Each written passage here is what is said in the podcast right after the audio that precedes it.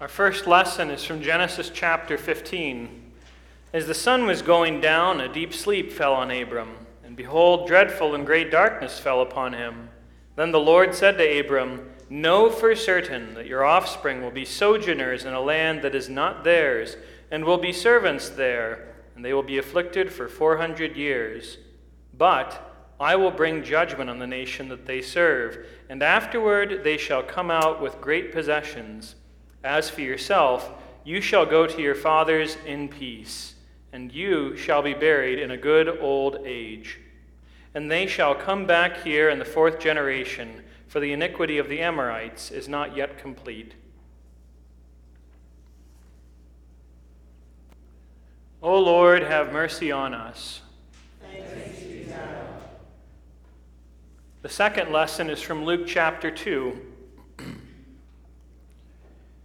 When the time came for their purification according to the law of Moses, Mary and Joseph brought Jesus up to Jerusalem to present him to the Lord, as it is written in the law of the Lord every male who first opens the womb shall be called holy to the Lord, and to offer a sacrifice according to what is said in the law of the Lord a pair of turtle doves or two young pigeons. Now there was a man in Jerusalem whose name was Simeon, and this man was righteous and devout, waiting for the consolation of Israel. And the Holy Spirit was upon him. And it had been revealed to him by the Holy Spirit that he would not see death before he had seen the Lord's Christ. And he came in the Spirit into the temple, and when the parents brought in the child Jesus to do for him according to the custom of the law, he took him up in his arms and blessed God and said, Lord, now you are letting your servant depart in peace, according to your word. For my eyes have seen your salvation, that you have prepared in the presence of all peoples, a light for revelation to the Gentiles, and for the glory of your people Israel.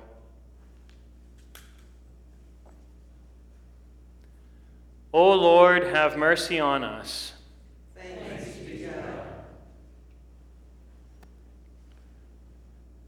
In many and various ways, God spoke to his people of old by the prophets. But now, in he has spoken to us by his Son.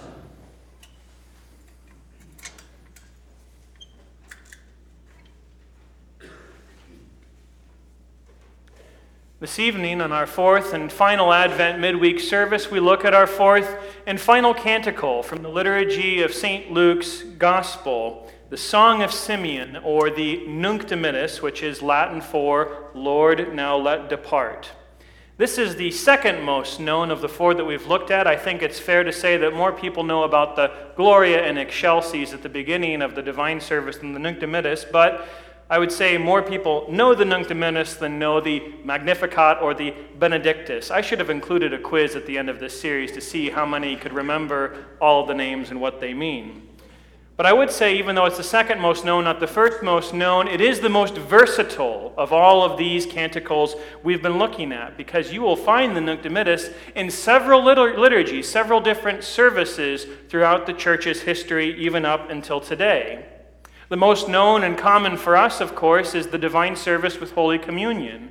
On Communion Saturdays and Sundays, we gather, we come up to the rail, each table receiving the Lord's body and blood, and when the final one is dismissed, we stand and together sing this song of Simeon, this Nunc Dimittis. You can find it also in the close of the day liturgy that the monks used to do, but the Reformation kept and sort of carried over for laymen to do at home or together at church called Compline. Right before you go to sleep, you would gather, you would pray, you would have a brief scripture lesson, and you would sing Simeon's song Lord, now let your servant depart in peace. And sometimes it would be sung at Vespers, or in our case, that we're doing during Advent evening prayer, which is a relatively new service, taking elements of older services and making them modern and accessible. And of course, we'll be doing it tomorrow morning. We sing or speak the Nunc Dimittis at funerals when a Christian is buried. Like I said, it is a versatile canticle and it is appropriate for these occasions and probably many more. Simeon himself, the man that spoke the words, he could have the honorary title, if we wanted to give it to him, the last of the Old Testament prophets. Of all of God's people in the Old Testament who heard the word, believed it, and preached it to others, you could say He was the last one, the caboose, bringing up the rear. He had received a specific word and promise about the Lord's coming Christ, and he believed it. He himself, in a way, in that way, is a stand in for all of the faithful people from that first part of the Bible who believed the Lord's word. For generation after generation, God said to his people, All is broken, all is dead in sin and lost, but I one day will fix it. I, myself, the Lord, one day will restore it all. And those who were faithful, like Simeon, believed the promise. Simeon, though, is given this special gift that isn't something that the rest of them got to see. He is given a sneak peek in our modern parlance of what is coming. He is promised to have a glimpse at the Lord's Christ. As Moses was said, You will get to look into the promised land, Simeon got to see the promised Messiah. And like Mary with her Magnificat, like Zechariah with his Benedictus, like the angels with their Gloria, Simeon receives the word of the Lord, the action of the Lord, and responds with words of worship, praise, and glorifying his God. In the first place, he praises God for keeping the personal promise that God made to him, Simeon the man. Lord, he prayed, now you are letting your servant depart in peace your servant, me, Simeon, who you gave this promise to. By grace, God chose Abraham to make him from the exalted father, Abram, into the exalted father of many, Abraham, the father of his people Israel, the bearer of the seed of promise. And by God's grace, for his own will and purpose, he chose this man, Simeon, to have this special gift. And that day had come for him. And so Simeon could say, You, God, have kept your promise to me, and I can die a happy man. He's not like the nine lepers that receive the gift and go off and just sort of take it for granted and forget who gave it to them. He isn't like Hezekiah, who, when given word that he was about to die, was fretting and praying and was just able to get 15 more years from the Lord. No, God made good on his promise to Simeon, and Simeon's like, I'm good. Let me depart in peace. This life is full for me. And so he does, probably soon after that. But in his canticle, though, he continues. He's praised God and thanked him for keeping his promise to him particularly, but then now he turns to praise God for keeping the greater promise the promise to Israel, the promise to the whole world up until that point. Through this baby that Simeon was holding in his hands, God would work salvation. He would work his rescue plan, his I'm going to fix it plan for the whole world, just like he said he would. When mankind fell in the garden and ate ourselves into sin and death, and not in the way that a cardiologist would tell us, but through disobeying God and bringing an original sin into the world, when we did this, God didn't leave us hopeless left up in the muck and mire of our own making, but rather He let us have our just deserts, sure, with sin and death and its effects, but rather He did promise to fix it. He knew that Adam and Eve and none of us, their descendants, could do anything about it, so He said, I will send you the seed of the woman to crush the serpent's head.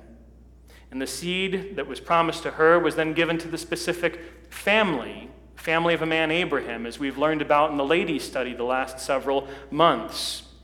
And that seed, though, wouldn't just be for Abraham and his family, it would be for the whole world.